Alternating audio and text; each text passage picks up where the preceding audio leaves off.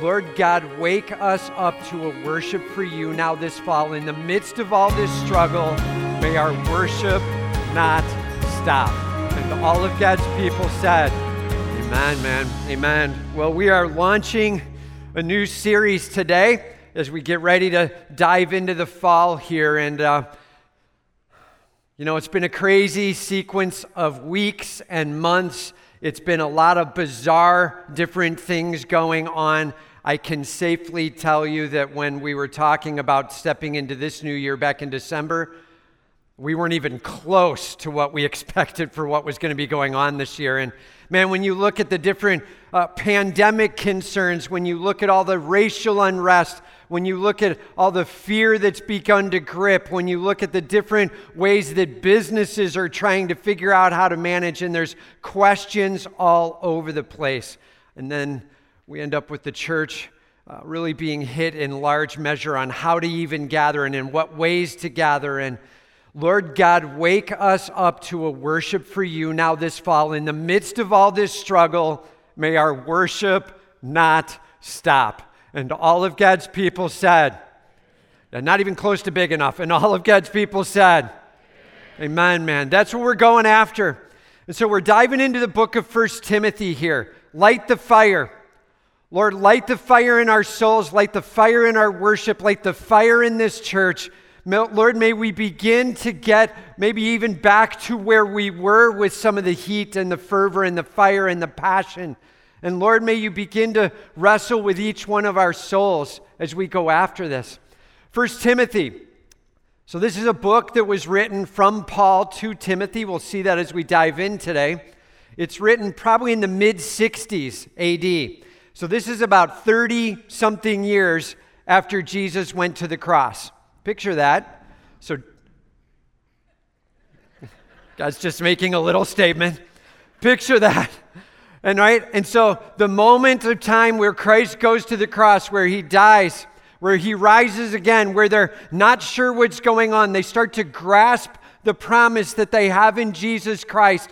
They begin to just dip their foot into the sea of the churches being planted, and the Holy Spirit comes with power. All of a sudden, churches all over the place are getting planted. You have the dispersion, the pressing out of all these Jewish people who believe now in Jesus as Messiah, and they're feeling persecution. They all start spreading out, and the church everywhere starts growing.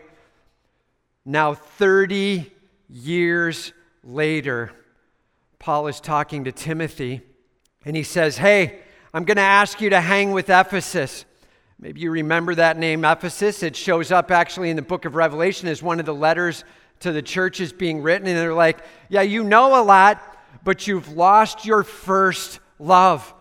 Like, really, the passion here is Lord, help us to be a church on fire as he starts teaching Timothy how to be a church on fire some 30 years after Christ, how not to lose what it's all about. The plan here is actually pictured. Have you ever seen like those champagne waterfalls? Like where you pour it into the top glass and then that sort of spills over into the next. Those all fill up. Then it spills over into the next. That all spills out to the bottom and then they all fill.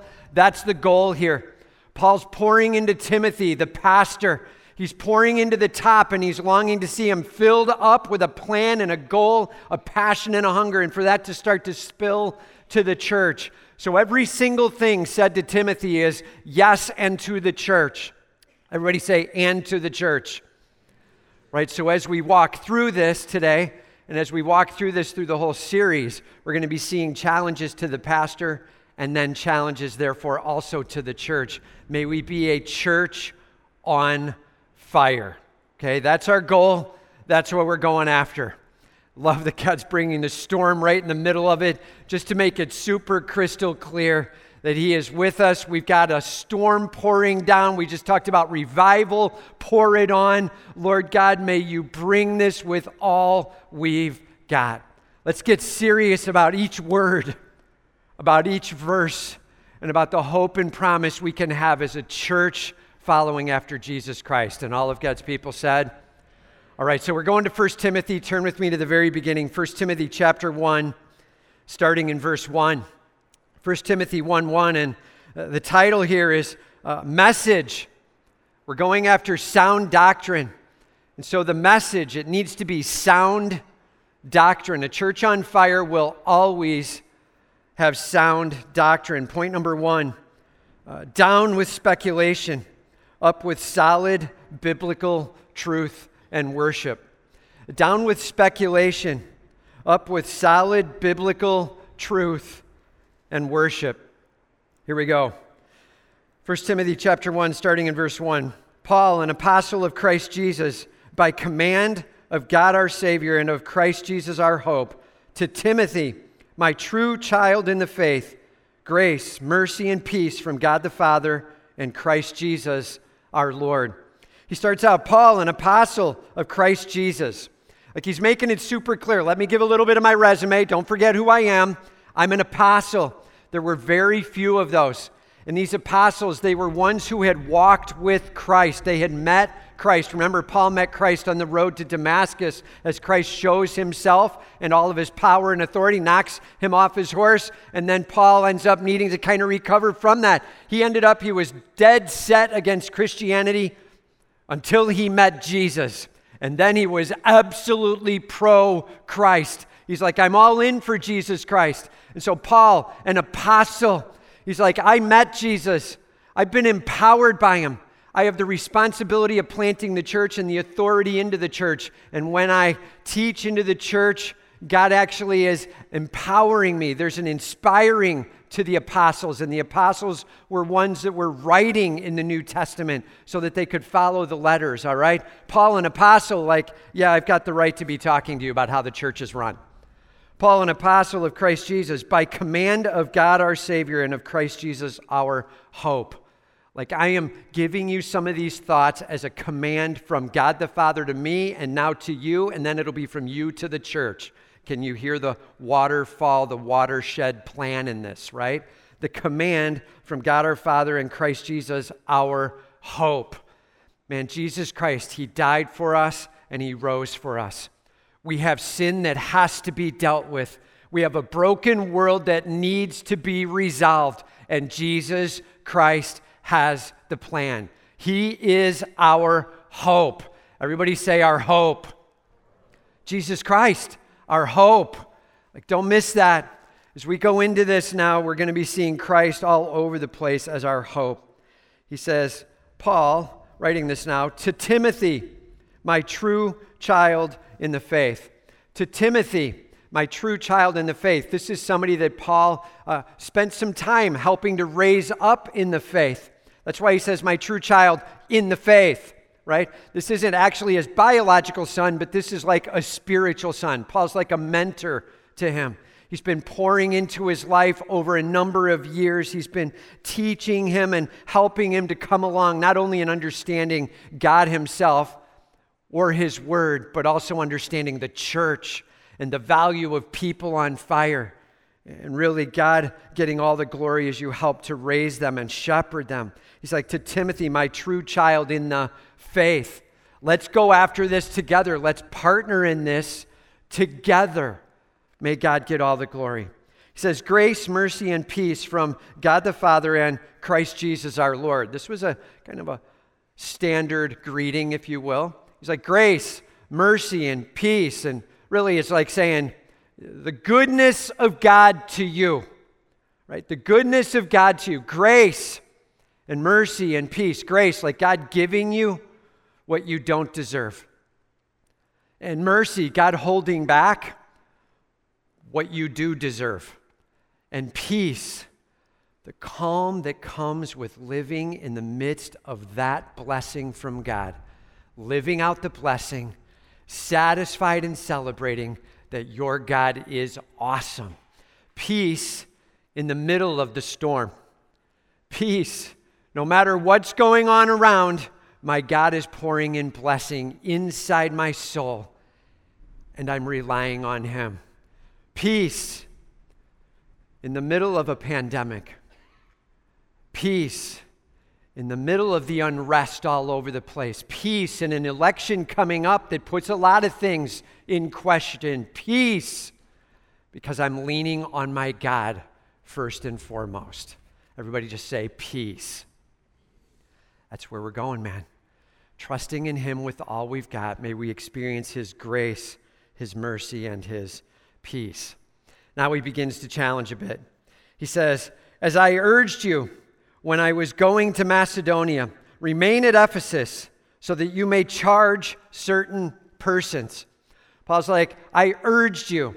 Really, this is like, I really tried to influence you. I tried to make this an important understanding of yours. I urged you when I was going to Macedonia. So, Paul is beginning to travel. He's going to start moving again to plant another church. He's looking to head up north, trying to get some things done. And as he's beginning to go, you can imagine this is his uh, mentee, right? Paul's the mentor. He's the mentee. He's like pouring into him all the time. And he's like, Yeah, I'm thinking about going to Macedonia. And Timothy was like, Dude, I'd love to go with you. That'd be great. And he's like, No, I need you to stay here. I need you to hold down the fort here in Ephesus. And I'm going to be going up to Macedonia and see what God has in store there. But you remain at Ephesus so that you may charge certain persons. Please notice what he did not say. No, no. You remain at Ephesus. It'll just be a sweet time of everybody being so encouraging to you. It'll be an easy moment and relaxation, and you'll just be really taking people out for dinners. You'll be encouraging them here and there, just saying sweet things to them, doing marriages for people. It's going to be an easy time. You stay here. Everybody say, not that. Do not that. He's like, you stay in Ephesus and charge certain persons. That word charge literally means give them command. You step in, you hold the fort, you don't let them slide. You are here to make sure they understand where they need to go and where they need to stop going. You're going to have to make this clear. He's like, hey, no, you have the ministry of confrontation. Enjoy it. I need you to stay in Ephesus and bring the charge to these persons. He said, Hey, bring a charge to certain persons not to teach any different doctrine. Not to teach any different doctrine. Now, those three words in the English, teach, different, doctrine, that's all one word in the Greek, right? This word, heterodidaska, hetero like different, and didaska meaning teach. So, this teaching different things grabbing onto other things and trying to make them important doctrine, trying to center people up on things you're not seeing in Scripture, things you haven't heard from Paul, things you haven't heard at all. And these guys are trying to be like cutting edge on the doctrine front. Just so you know, if you find yourself beginning to say things that you've never heard anywhere else and you're like, I am awesome, I have discovered a new thing, you're probably wrong right? Just so we're super clear. Like, we have to be really careful that if you feel like you're landing a new thing and teaching that, that's really probably not where God's wanting us to go with it. He's given us His word, and we've had it for several thousand years to be digging into. May we abide by that, and may we teach the doctrine that God has in His word. Ready? And all of God's people said. Huge deal. So let me just say this. I was going to actually uh, give you a couple of doctrines that are different doctrines that are beginning to infiltrate the church. And, uh, and I pulled off of that because honestly, it's changing pretty fast. And one week it could be one thing, the next week it's another. In this current month it could be something, and the next month it's something else. So I decided to actually, instead of talking about the doctrines themselves, let's talk about the method to get to it, all right? So here's the top three wrong methods in walking through Scripture. Top three errors in reading Scripture, all right? And I'm just telling you, these three errors will cover every wrong doctrine out there. There isn't a wrong doctrine that doesn't fall under one of these three errors, all right? So these three errors, super encompassing as we go through this. These are the things not to do. Everybody say not. Here we go. Number one, Adding to Scripture. Adding to Scripture. Seems really obvious, doesn't it? Like, where'd you get that? Oh, I made it up. Like, that's a bad plan, right? That's a terrible plan. And adding to Scripture. And, and whether you're seeing the lines and you're trying to fill in between them, or you're seeing the line and you're trying to extend it, either way, adding to Scripture can be a massive, massive problem. And I just put it this way don't build doctrine where God is silent. Don't build doctrine where God is silent. You know, if we start saying this needs to be added to, we literally are saying, God, I have no idea why you didn't cover that. You should have. Like, don't build doctrine where God is silent. If He's chosen not to be super crystal clear on that, there's a reason for it. Leave it alone. Don't build doctrine there. So, adding to it. Here's another one subtracting from it. Subtracting from it. This is like, I don't want to look at that verse. I don't want to hear about that. Maybe it's intentional. You're like, you read it, you don't like what it says, you're like, no thanks. I don't want to deal with that. Maybe it's accidental. You know, you have your hobby horse verses, the things that really matter to you. And so you really go after those verses and you love those with all you've got. You pour into those. But what happens is you start creating a doctrine in your life that's very one sided. It's not well rounded. You don't have the whole counsel of God, you've got the narrowed counsel of something of God. And actually, while you're trying to execute that super well, you'll probably get errant in doing that because the reality is you're losing track of some of the other things you also need to be about that would help round out what that would even look like, right? We have to be super careful with that, that we're not just getting a hobby horse favorite in the way we go after things. And, you know, example for that, you're maybe you're like, I love to love others. I love it. And there's awesome passages about that, and there's huge statement about love others as you would love yourself, and being able to pour into other people, and, and being able to care for them, and caring for the poor, the fatherless, and the widows in their affliction, and like you're an expert on the loving others thing. And that's awesome. But some of those verses about, you know, love God with all your heart and soul and mind and strength, eh, you know, I, I get it, but I pull off of that a little bit. I really care for people well. And all of a sudden, you're always giving food, you're always giving clothing, you're always dropping things off at someone's house, you're always making sure that someone is cared for somewhere, but you forgot about your worship of your God. That's an epic fail. May we not shorten up scripture and drop part of it. I loved others. What's wrong with that? Nothing but make sure where the whole counsel of God is coming in.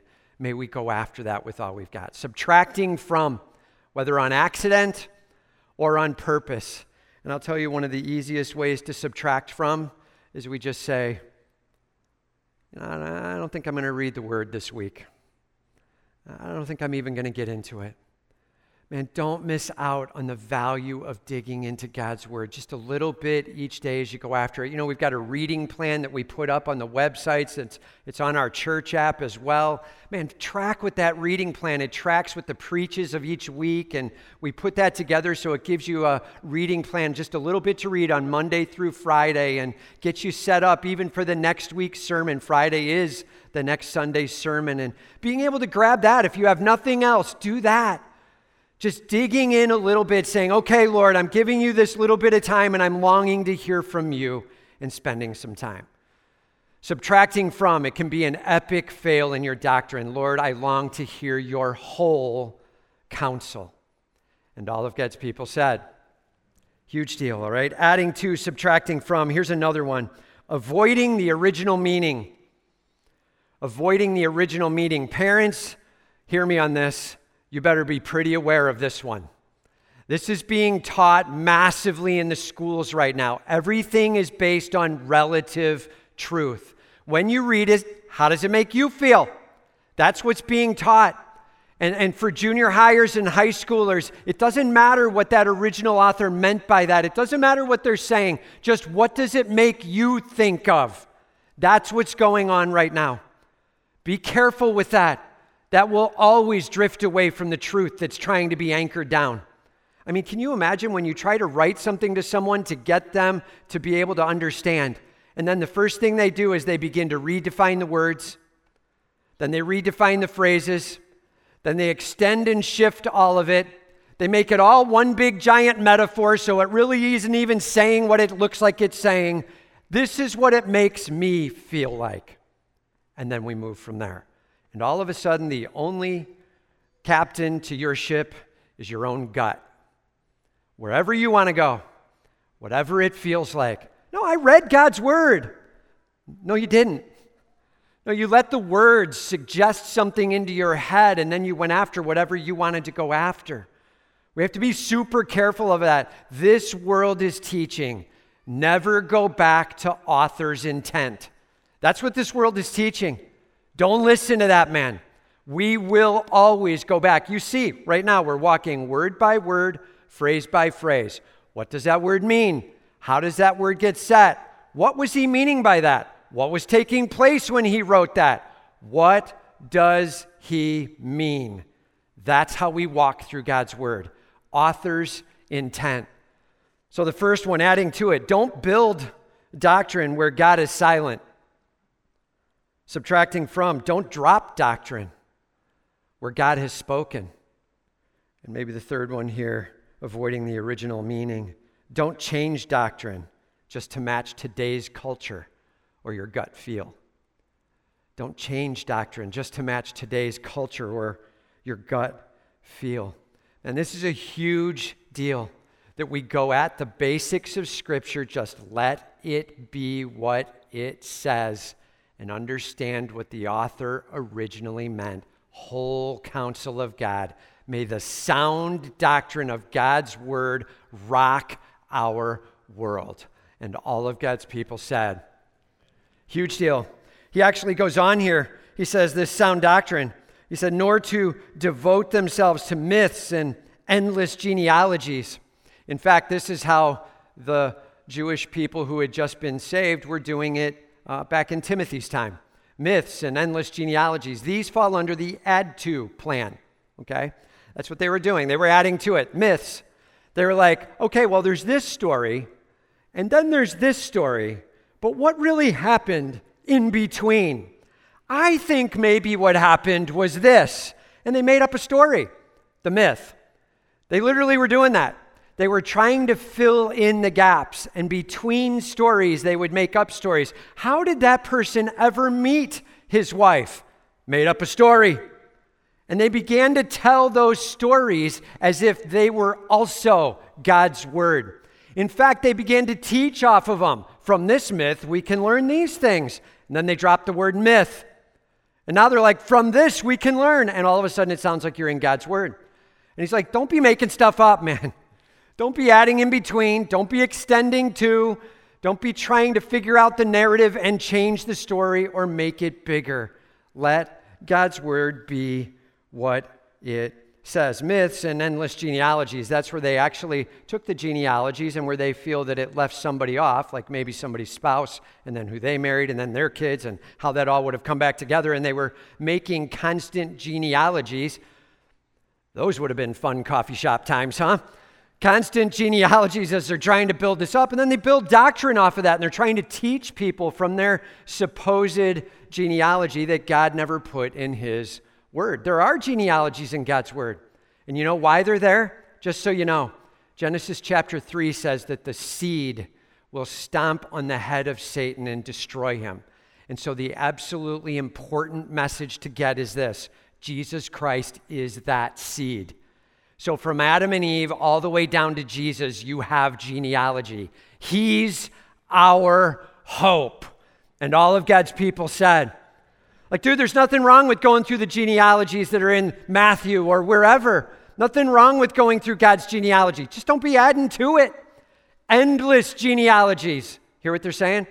Not God's written genealogy, but the stuff you're beginning to make up. They basically had an old school, uh, you know, family tree thing that they were trying to do as they tried to rebuild all of ethnic Israel's genealogies. Not that, okay? Not the add to plan, and that's what they were doing. As they ended up going through these myths and genealogies, it says, which promote speculations rather than the stewardship from God that is by faith, which promote speculation. You know what that word means? If I were to ask you if it's going to rain this afternoon, whatever answer you give is a speculation, right? You're like, no, Tim, I looked at the weather. It's still a speculation. The weather isn't even close to accurate.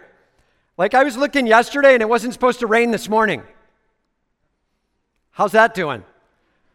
Right? Speculation. We're looking forward and we're trying to project. We're guessing. It's gut feel. This is what I think. I, it makes me feel this way. Speculation. God's word is when we read the words, we let the grammar say what it says. We define the words as they're properly defined and say, Thus saith the Lord. And all of God's people said. Stewardship by faith means, Lord, I am trusting you that you inspired men, that this is your word, that it is absolutely inerrant, and I am getting your command led by you. Faith that my God has a plan. He's in charge, He knows what He's doing. Lord, may I read your word, not adding to it, not subtracting from it. Man, if you love to say these words, you know what that makes me think of? Back up, slow down, and say, What does this say. Make sure you camp on God's word, the message of the sound doctrine of your God. I'm telling you, as you spend time alone with your God and you open up the word, just say these words Lord God, I am ready to hear exactly what you have to say. Nothing more, nothing less. Rock my world. Now you start digging into His Word, looking for who He is. And then when you're done with it, you say, Lord God, here's what I've learned about you. I'm in awe. And you worship your King. That's it. It's that simple. Lord God, rock my world with what's true. And then praise his name when you've actually found that truth and you're celebrating him.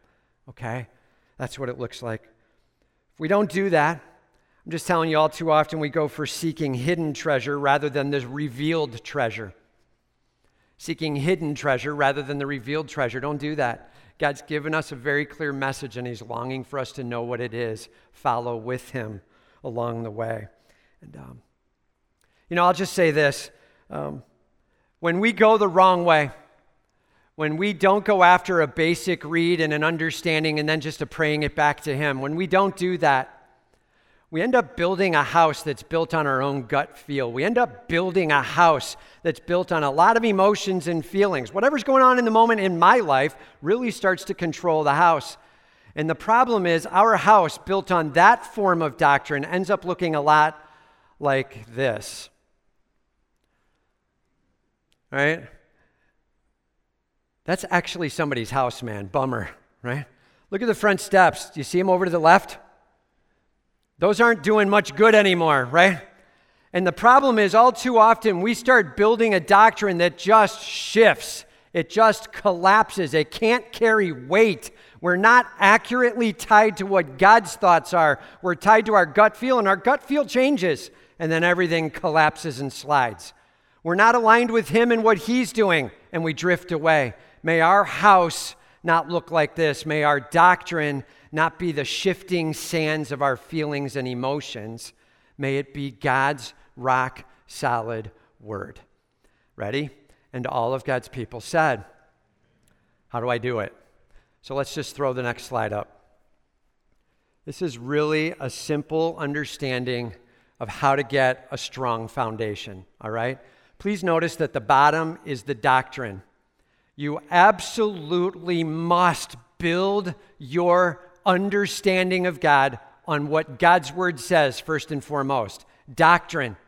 Also, know this, by the way the only thing I preach in here is the bottom doctrine. When we stand up, it's thus saith the Lord, and we open up to a passage and we walk it phrase by phrase and word by word. Make sure your anchor to your foundation is what does the Bible say? Absolute doctrine from God's Word, okay? What does the Bible say? That's your foundation. And from that, we now build up. I'm telling you right now, the world is trying to sell a lot of shift in political understanding, in philosophical understanding. Get back to the Word. Do not let the Word move you away from anything other than God yourself. Amen. I'm telling you, man, let God's word be your anchored core center, all right? Doctrine. The next level up, thoughts and experiences and gut feels and hey man those can enrich things those can give you an understanding of how god might be working in your life in that moment make sure that it's always anchored on what god's word says right we end up with like it's hurting right now i think god doesn't love me eh. wrong answer where did i get that well my feelings kind of said that i mean scripture says god is love and I'm trusting in Christ as Savior, and it says that He's got my best at hand, and it says He may walk me through a tough time, but with a purpose, and He's going to grow me up. That's what Scripture says. But my heart says, I don't feel like love. So, which is it? Is it what Scripture says or what my heart says? Man, make your heart always sit on top of and in alignment with Scripture. Ready? This needs a big one. And all of God's people said, Dude, this is a huge deal. What does it say? Not just the experiences and the thoughts, okay? This isn't philosophy according to me as I sit around my coffee at six in the morning. This is what does God's word say. That's our anchor piece, that's our core. And, and like I said, I will not be preaching the thoughts up there. And if I do, if I ever bring something like that, it's like this Hey, just so you know, world according to Tim. Everybody say it doesn't say that, right? Have you heard me say that around here? I say that every once in a while as I bring something out. Like, I'm just telling you, I think this could be a little bit of how it fits together, but don't anchor on that. It's not saying it specifically. I'm just saying you could see it kind of coming together. Otherwise, it might cause a confusion. And leave it like that. That's a way, right? That's a thought. But God's anchored word must get the preeminent delivery. May we build a foundation that is sound doctrine. All right, simple question. So, how's your foundation? How are you doing at digging into God's Word and being able to build up your understanding, letting God's Word speak to you? Not the gut feels, not the, hey, you know what it made me think of, but what does God's Word say? How are you doing with that? Right? Point number two seek not to make a name for myself, but rather for Jesus Christ. Seek not to make a name for myself, but rather for Jesus Christ. He says, The aim of our charge is love. Remember, he just said to Timothy, I'm leaving you back in Ephesus so that you might bring a charge. Now he says, The aim of that charge, this is the exact same word, the aim of that charge, the reason you're going to be bringing that is love, sacrifice. You on the line for them. You care for them. You want the best for them. We long for them to be grown in what they're going through. You're not trying to punch them because you dislike them. You're punching in on this problem because you care so much. Love is the center of this beginning to come alongside of. He says, the aim of this charge is love that issues from a pure heart. A pure heart. Literally, no sin, no selfishness, maturity along the way, a pure heart and a good conscience. A good conscience. This, uh, you know, the conscience is that awareness inside of you of what's right and wrong, and a message to you that you're in line or that you're not in line, right? The conscience is that thing that's actually talking to you about whether you're doing the right thing. It's a lot like a speedometer in a car, right? Like my wife has a speedometer in her car that actually gives you the speed you're going, and it also gives you the speed limit in the area you're at right now, in the road you're on. So it literally puts the two up side by side. Like, just so you know, this is how fast you're going. This is how fast you should be going at most, right? And it's got this little, it's like a conscience right on the dashboard right? And like you look at the two and you're like, all right, I'll bring it down a little, right? And that's that's what it's talking about. It's like a good conscience knows what the speed limit is and knows how fast you're going. A bad conscience, it tells you how fast you're going, but it's wrong. It misunderstands the motives or whatever. A bad conscience, it tells you what the limits are, but it's wrong. Right? No, this is a good conscience. It understands God's limits and boundaries and it understands exactly what's going on. And from a good conscience, he's saying, let's lean in and care and love along the way. It says, and a sincere faith. A sincere faith, uh, not hypocritical, like consistent in what's going on. He says, there's a pure heart, a good conscience, a sincere faith. He says, certain persons, by swerving from these, have wandered away into vain discussion. By swerving from the, I love that word. They've like veered off for a moment. They come back every once in a while. You can't ever just say, You're never saying the right thing. Sometimes. And then they swerve off. And then they're talking about other things, vain stuff. And then they come back. What are the vain discussions? The made up stuff here's something I found in God's word. Here's the add to, here's the subtract from, and the focus I want to be on. And they make it all about themselves as they go. He's like, let's make sure we're not doing vain discussion. And then he says, desiring to be teachers of the law without understanding either what they are saying or the things about which they make confident assertions. Have you ever met a guy like that?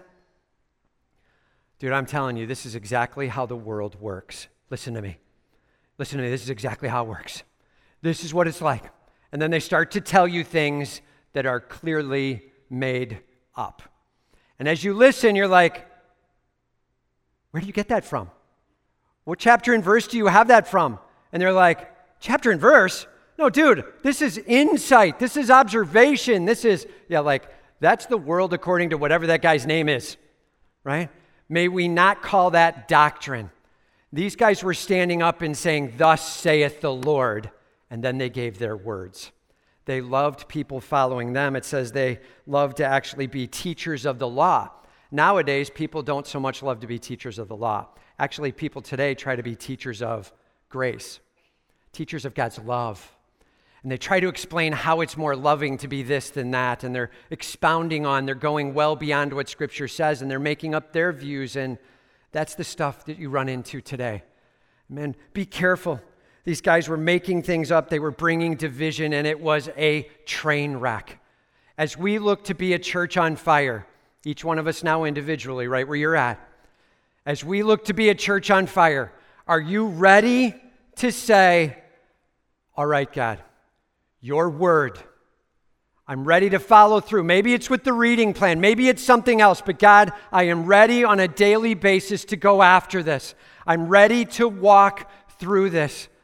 You know, we got a study coming up, Grasping God's Word, in October. We're going to be building that study up and releasing that out so that you can go through that online, a way of helping understand the Word in a bigger picture. But are you ready to be able to say, Lord God, I want to walk through this for you and your glory?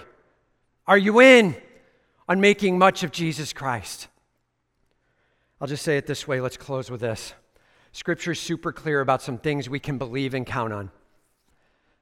And so I'm just going to ask you to respond out just from what Scripture says, just saying, I believe. These are not things I've made up. This is what God's Word says. I believe. Everybody just say, I believe, loud and clear. Yeah, louder and bigger. All right, here we go. Ready? I believe in God our Father. I believe in God the Son. I believe in God the Holy Spirit. I believe that Jesus died and rose again. I believe that He is my hope. I believe that He is coming again. I believe that He is my God. I believe that I can be saved if I trust in Him. I believe. Simply put, I'm in with you, God. This is your word.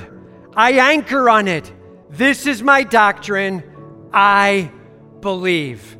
May this be my rock solid foundation. And all of God's people said, Amen, man. Let's pray.